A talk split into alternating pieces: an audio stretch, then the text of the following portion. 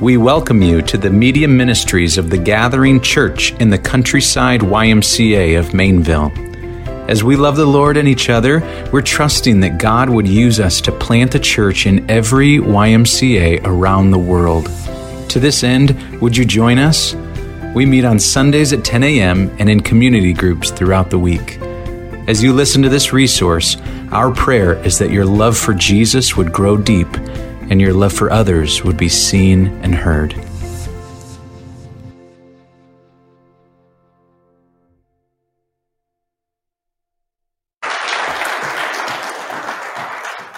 Daniel chapter 4. Shall we? Kids, at this time, you may be dismissed. Ages 7 and on down, headed to the lights.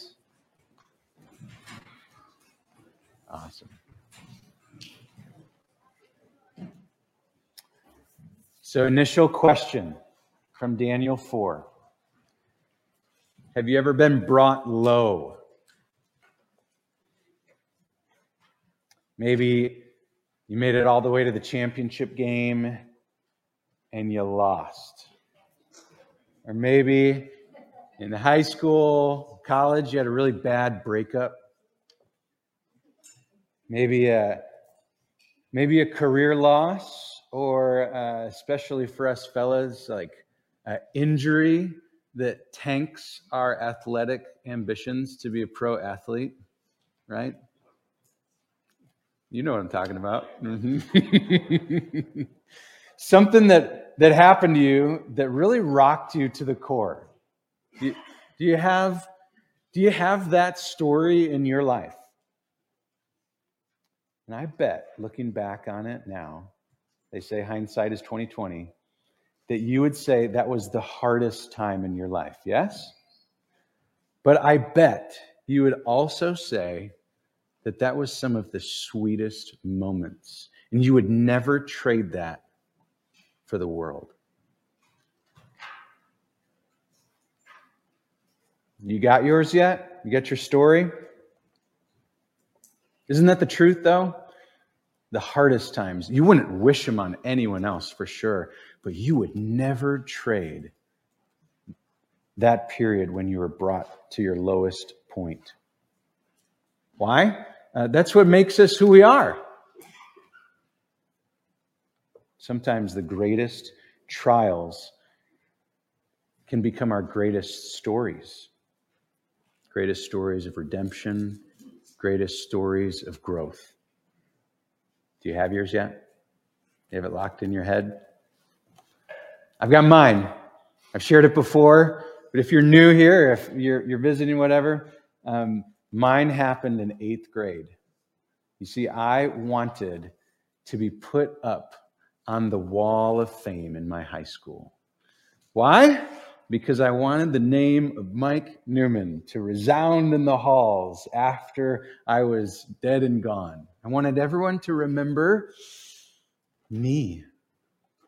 And the path to get there was to make varsity as a freshman. I wanted to be the greatest basketball player in my hometown. And the way to do it was to do something that had never been done. And so I gave my all, all my efforts, all my ambition to be the greatest basketball player that I could. And I did make varsity as a freshman. And that year, right before that, that, that season, during football, I crooked my head a little bit to the left. And during a nutcracker drill in football, I uh, herniated one of the discs in my neck. And it was a slow injury. You couldn't quite tell that I was injured. It wasn't like a broken leg or a broken arm where I had a sling. It was almost this silent injury between me and the Lord as, as, the, as the herniated disc infringed on the nerves in my right side. It became tingly and it became difficult to raise my hand, which makes it very difficult to play basketball, wouldn't you say? And slowly, slowly, as the years went on, my ambition to be the best basketball player in my hometown diminished. It was really hard for me. And it wasn't until my senior year of high school that I realized what God was doing. You see, my eyes were on myself, my name, my fame. And God, in his graciousness, in his kindness, pursued me. He was after me so that my heart would be wholly his and so that my eyes would be lifted up to him. That's mine. Do you have yours? Nebuchadnezzar had his. You want to find out about it? Let's do it. Go to chapter 4. This great story is going to teach us that God humbles the proud because he's a jealous God. And friends, this is a little bit of a bitter pill to swallow, but I promise if you swallow it, it'll go down hard, but it'll sit well with you in the end. So, the title uh, this morning is Forever After. Forever After. Kind of sounds like a fairy tale, doesn't it?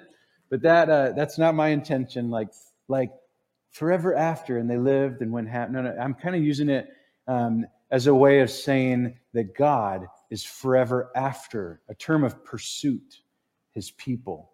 He wants his people to love him and for their hearts to be wholly theirs. And so that's the timeless truth this morning.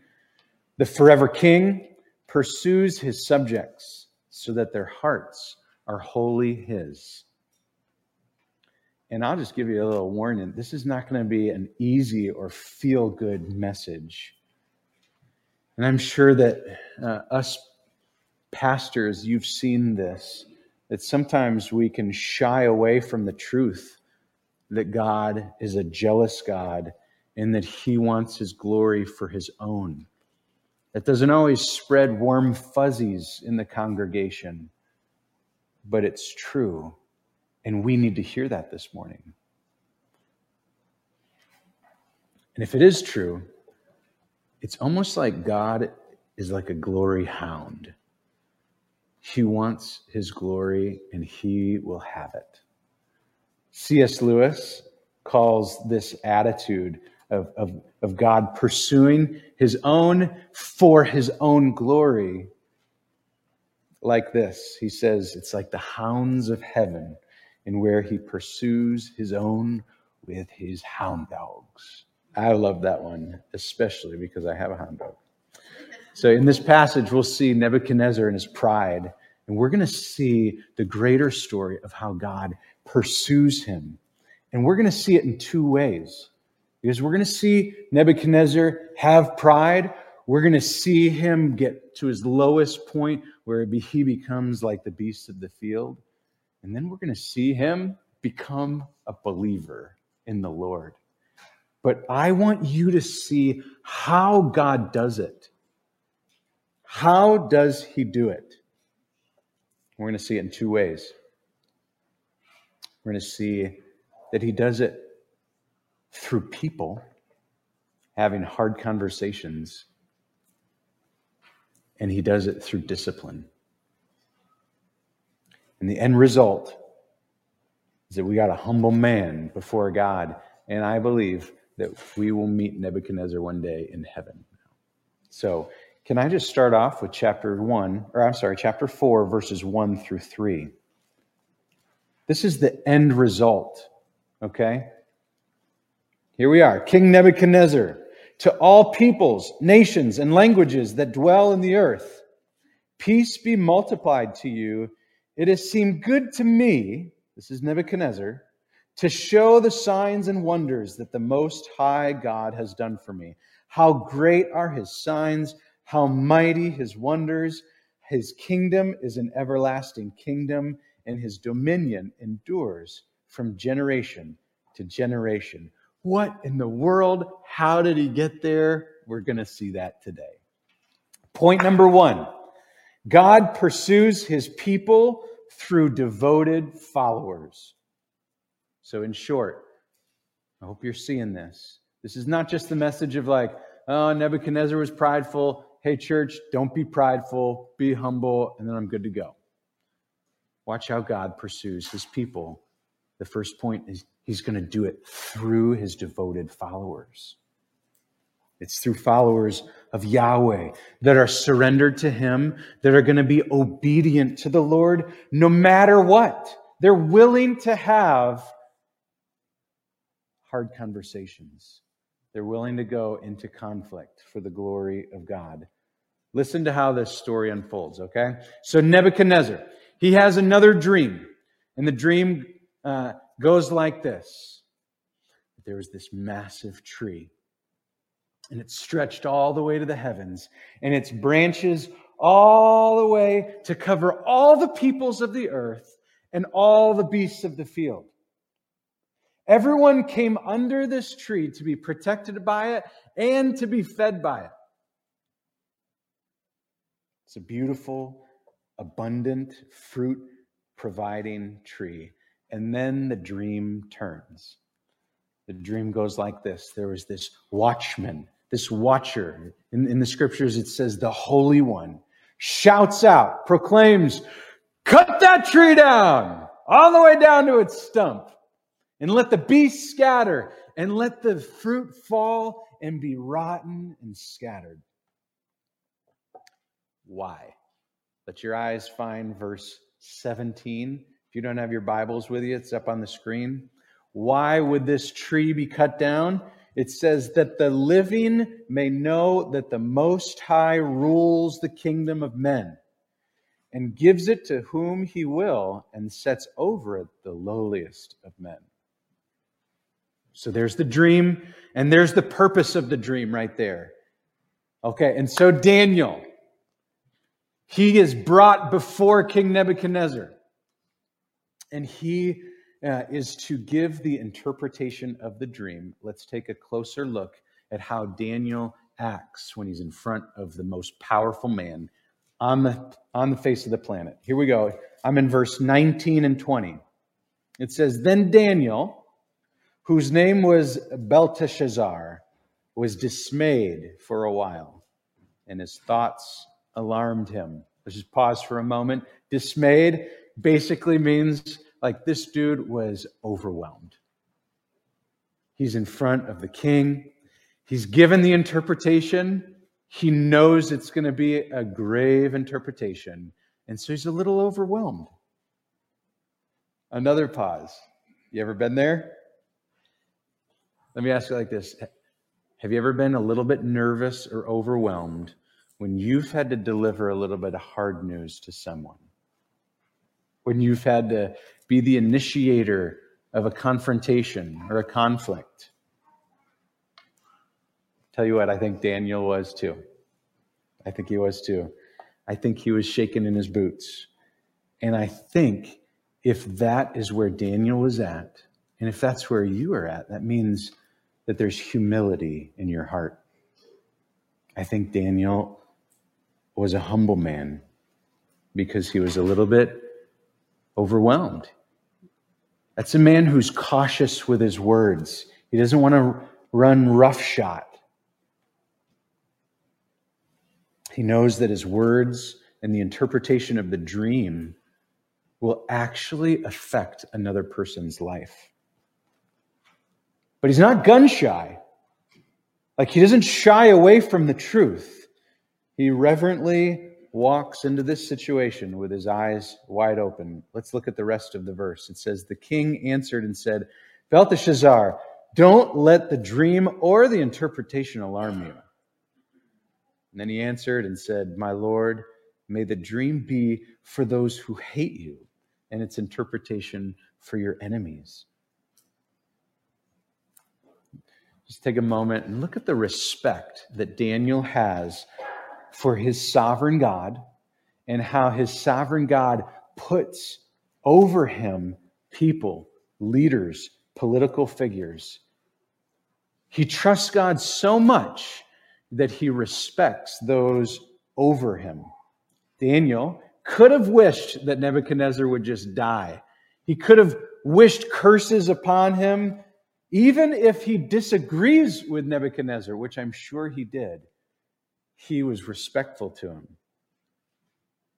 That attitude that Daniel displayed right here, uh, to me, reminds me a lot of, of what Jesus told us to do. It says to love your enemies and pray for those who persecute you. And I don't think this is the ultimate point of the passage, but me in studying it this week sure did challenge me to not speak ill will of our president. How about you? Does it challenge you? I know. But that doesn't mean that Daniel shied away from the truth. Let's watch how the story continues to unfold, okay? So Daniel basically says to Nebuchadnezzar, So, King Nebuchadnezzar, that tree, that's you.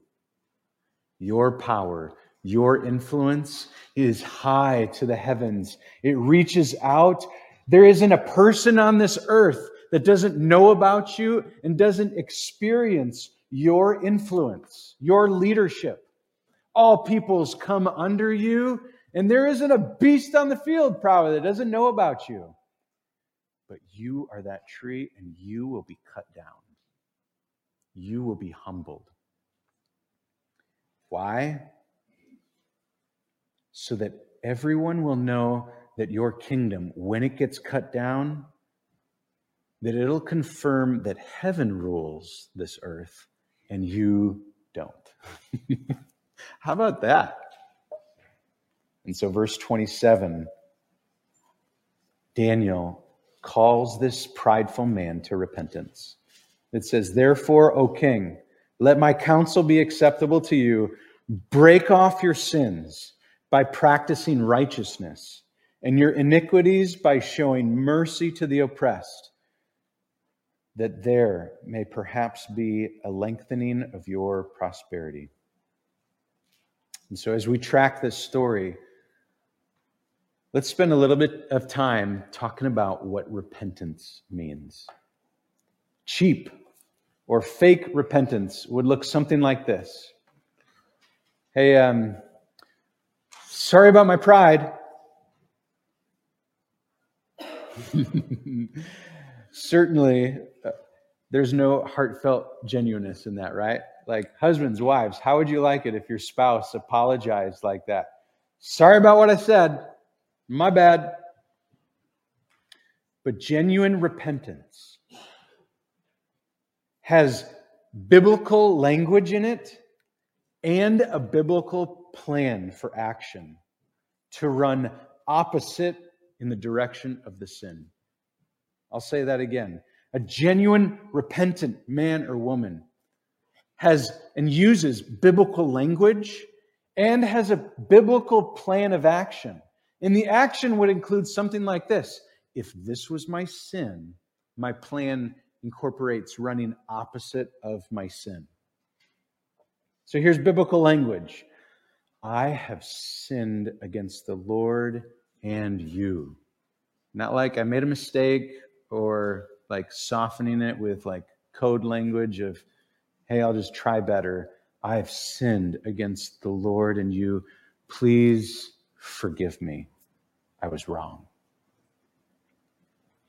Biblical plan. Let's just say your sin is lying. Okay?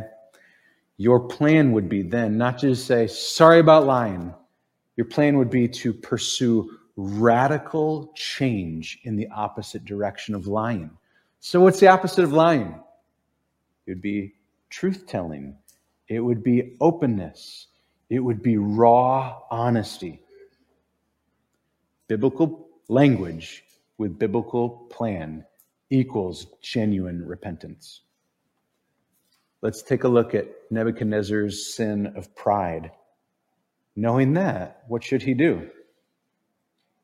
Well, Daniel guides him in genuine repentance.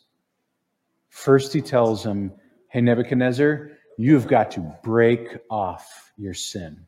Do you see that in there? In the margin, just write genuine repentance. Number one, break off sin. That means that Nebuchadnezzar has got to find what is detestable to God and declare it as sin. And that, my friends, isn't always the easiest thing to do. It's actually really hard.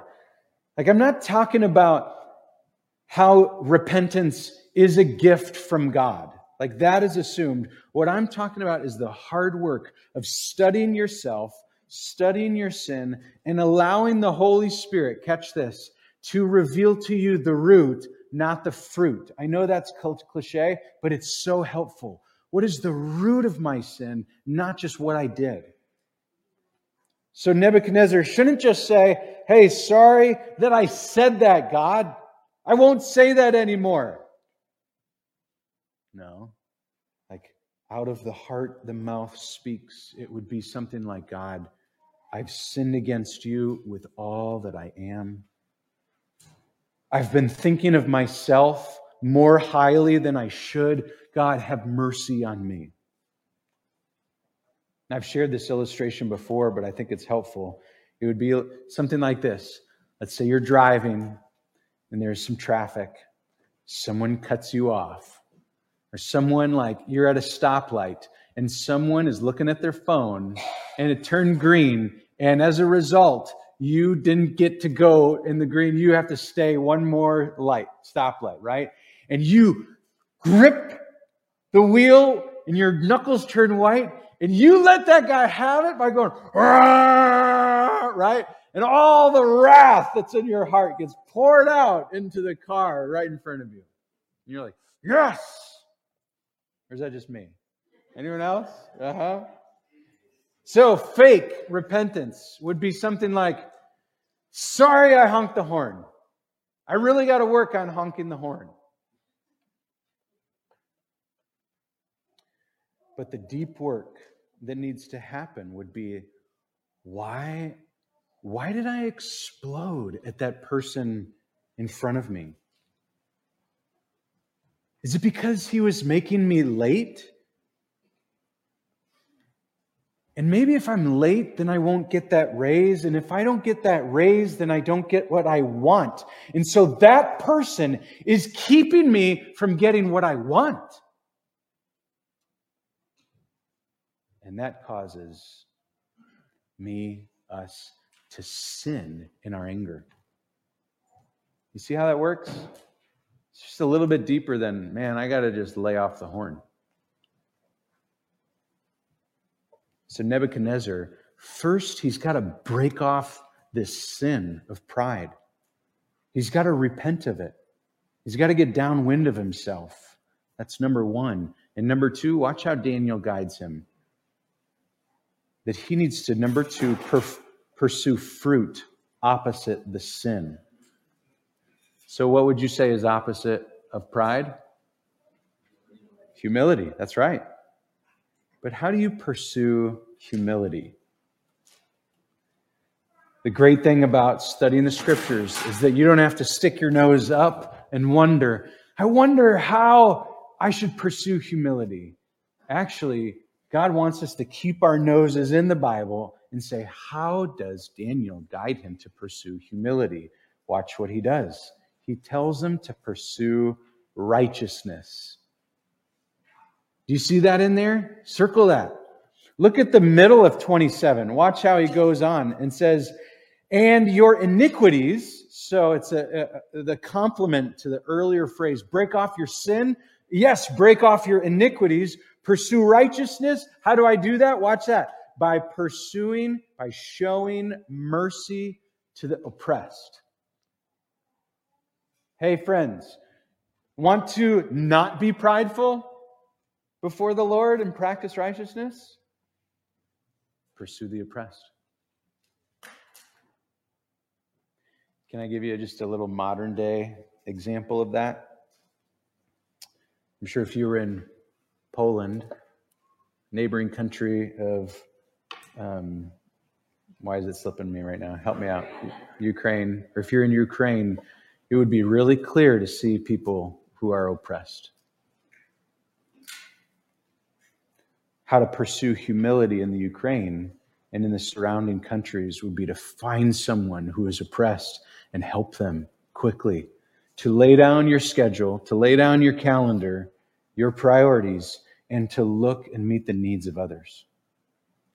Here it's a little bit more difficult because like we could like send a check or something and be like, sweet, I'm humble now, right?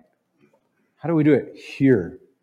And I would say Go out of your way to reach out to someone who's struggling, who's having a hard time, or catch this, who might not be just like you.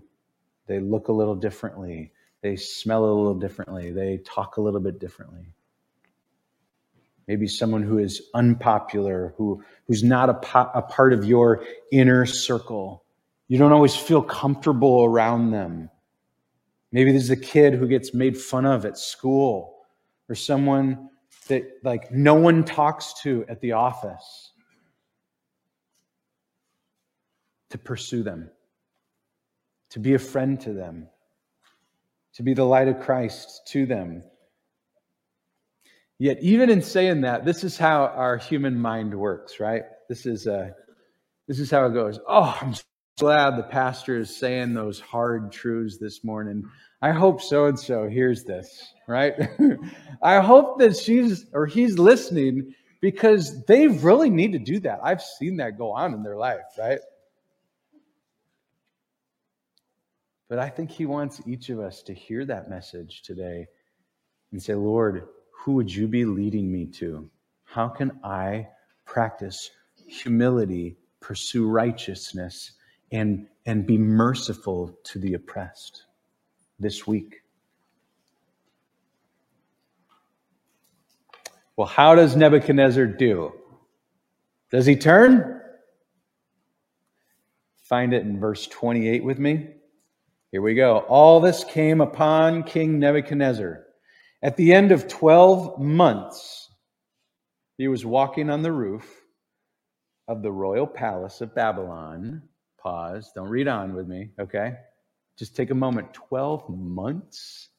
Are you kidding me? 12 months. All this came upon him. So he knew the truth. God pursued him with people. He knew it. And God granted him 12 months. What does that teach us about our Lord? Is he like Zeus in the sky with lightning bolts, waiting to just, God, I just want to get people. I'm after them, and I am not slow to anger, but I'm quick to it Of course not. But it does show that our God is a pursuer of his people. We know in the New Testament says that his kindness leads us to repentance. And he does this, he pursues you because he loves you. And here he is after King Nebuchadnezzar. And if, if God can get him, he can get us too. Verse 30 and the king answered and said, This is the worst part right here. Is not this great Babylon, which I have built and by my mighty power as a royal residence and for the glory of my majesty? Oh. And boom, right there. Before the words even came out of his mouth, God knew the condition of his heart and he was driven from among the men, and he ate grass like an ox. And his body was wet with dew from heaven till his hair grew long as eagle's feathers, and his nails were like bird's claws. Why? Don't take my word for it. Look at verse 32 with me. The Most High rules the kingdom of men and gives it to whom he will. So, point one was God pursues his people through devoted followers. And now, God's pursuing Nebuchadnezzar how? Through discipline. Our God's going to discipline Nebuchadnezzar here. Hey, let's just take a look up for a second. Have you ever been disciplined by the Lord? How's that for a party starter? I wouldn't use it. But hey, this is church, and we're real here. We don't like talk about just fluff. This is what our God does. We should be proud of him and what he does. And here, he is disciplining Nebuchadnezzar for his rebellious heart against God. For seven years, this guy roamed the earth like a beast. And so, the hard truth, the hard pill to swallow this morning is that God is able to discipline you, me, He's able to take us from our pride to humility. And this should bring about a great fear of God. We should fear him. Not like fear him like Zeus, but we should fear him. So let's just shift gears for a moment. It'd be easy to come away again from this message and go, "Hey, what'd you what'd you get out of the message? Hey, you're having lunch, you order fajitas. Hey, sweetheart, what'd you get? Oh, I shouldn't be prideful, and that um, I should I should be humble. Check, check. More so, how does someone get pursued by God? And how does someone pursue humility? Would you just keep a finger in Daniel with me and turn to Philippians chapter 2, verse 8? This is in the New Testament if you're new to the scriptures. It's a short letter written by Paul, and he erupts in praise about the Son of God, Jesus Christ, and talks all about his work. It's just one of, one of the great passages that we know of in Scripture all of chapter 2, but here's verse 8. I'm, I'm uh, highlighting the aspect of the humility of Christ here. It says, And being found in human form, he humbled himself. Underline that. By becoming obedient to the point of death, even death on a cross. So Jesus' humility wasn't a result of God trying to restore his pride, and now he's humble, like we are just seeing in Daniel 4. His pride going to humility and God restoring him. Jesus, perfect in every way, humbled himself. So he wasn't moving from pride to humility.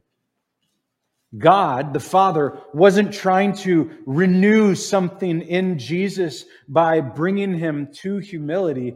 Jesus actually, in his incarnation, he became the agent for us to get renewed, for us to get humble. So if you're thinking, how do I pursue humility?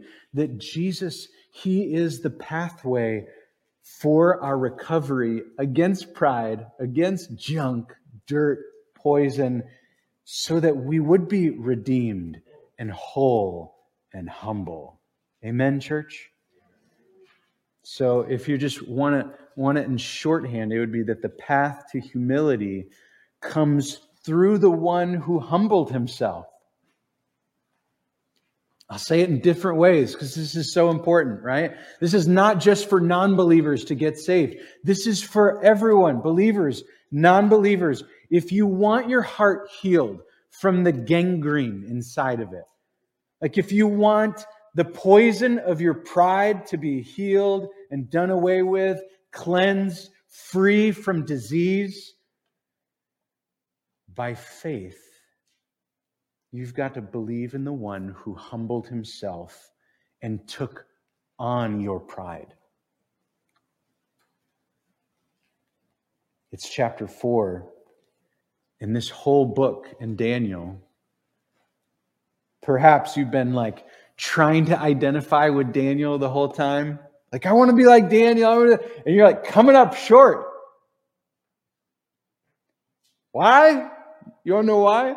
I do is because in this book, the character that we all mostly identify with is Nebuchadnezzar. I know, I know. It's like, I know you're not building 90 foot like statues at the Little Miami field, but we all have built these massive idols in our heart.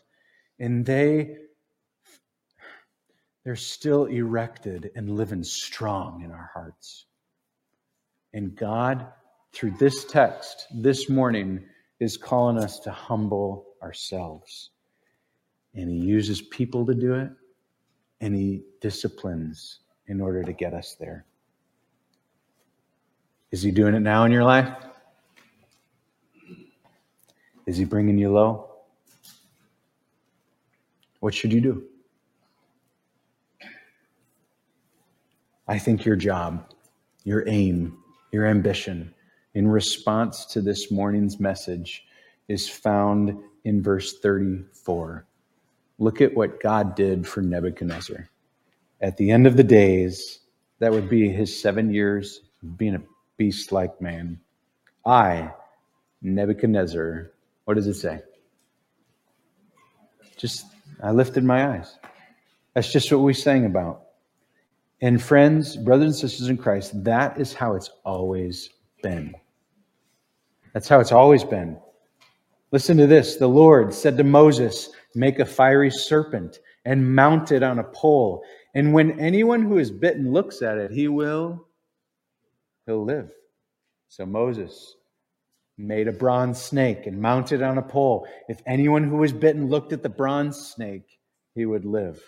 And so too the Son of Man. Anyone who looks upon him, when he is lifted up high, he shall what? That's right, he'll live. And that's for us today, too.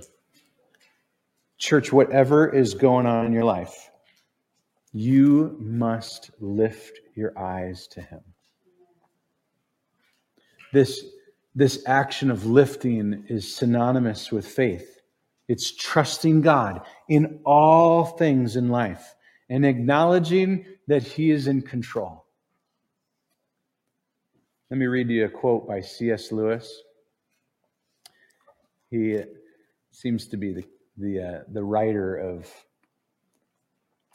of humility and what pride is. He says this A proud man is always looking down on things and people. And of course, as long as you're looking down, you cannot see something that is above you. The beautiful truth in that is not just find your inner strength within you to look up by faith, but actually, the comforting truth is that our God in the Psalms, He's called the great lifter of our heads. And He'll help you lift your eyes to Him so that you can trust Him. How does He do that? He pursues people. And in Daniel 4, we're seeing this that he uses others to pursue our hearts. And he disciplines people so that we will be wholly his. And so we've just been praying about this and thought that um, this, is, this is the bitter pill to swallow. And that um, all of mankind has pride in their hearts James says, if you say you're without sin, dot, dot, dot, Newman translation, don't do that.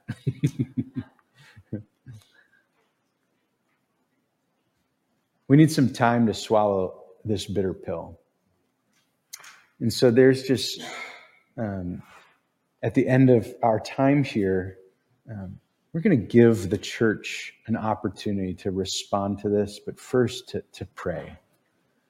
And so there's going to be several questions that just prompt you, help you to, to ask the Lord, like Psalm 139, it says, Search my heart and know me, right? See if there is any grievous way in me and lead me in the way of everlasting. So, worship team, would you come on up? And they're just going to just play and grant the church some time to just think on these things. Here's the questions that will that we want to, as a church, ponder and ask the Spirit to, to um, invade our hearts. Questions like Do you have pride in your heart? That would be the question of, like, hey, have you been building your kingdom or His? And if the Spirit, like, convicts you, your response out of humility and not pride would be to confess your sins and to repent of those sins and turn away from them. The next question will be Can you lift your eyes to Him and ask Him to help you walk humbly in your specific area of life or context? And the last one is How is God leading you to run opposite of your sin And I would just urge you to take these three questions and just lay it over your priorities, your week, everything that is coming before you, your whole calendar. May these questions be your cornerstone and guide this week. Let's just pray together. and Be silent before Him.